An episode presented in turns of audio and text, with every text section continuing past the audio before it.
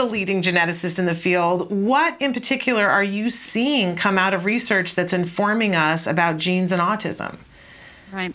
So uh, we clearly don't understand all the causes of autism, but in uh, some of the patients, about 20% of patients, we are realizing that there are a large number of genes. The current estimates are really quite humbling to me in that it may be somewhere between four and 500 genes, um, all of which can cause what we call autism at this point.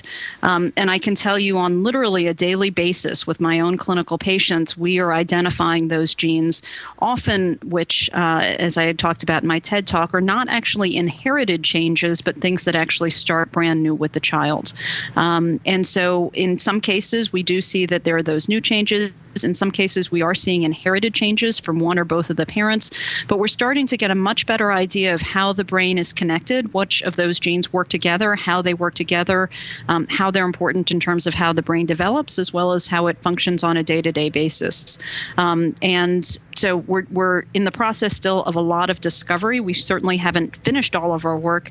Um, and it's clear that we're going to need a lot more individuals to participate with us to get this all straightened out and understood.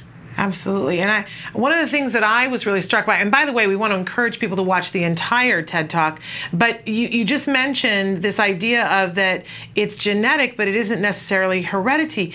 And that was fascinating to me because I always think of those two things as being interchangeable. If something is genetic, it means you inherited it. But you just said that it isn't always, that sometimes the child is the first one to have in the family to have that genetics. And eh, so it's a mutation Right.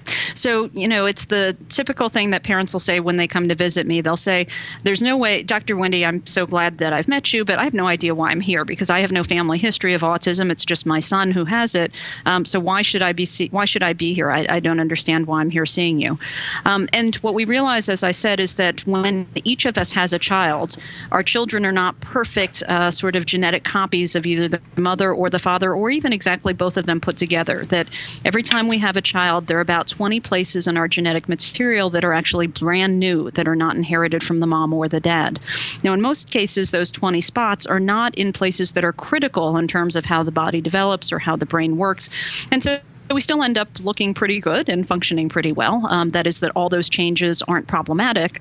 But every once in a while, and that every once in a while is unfortunately about one in a thousand times, there is something that really has a profound effect in terms of how the brain works and how the brain functions. And that's what we're seeing in many cases of children or individuals with autism.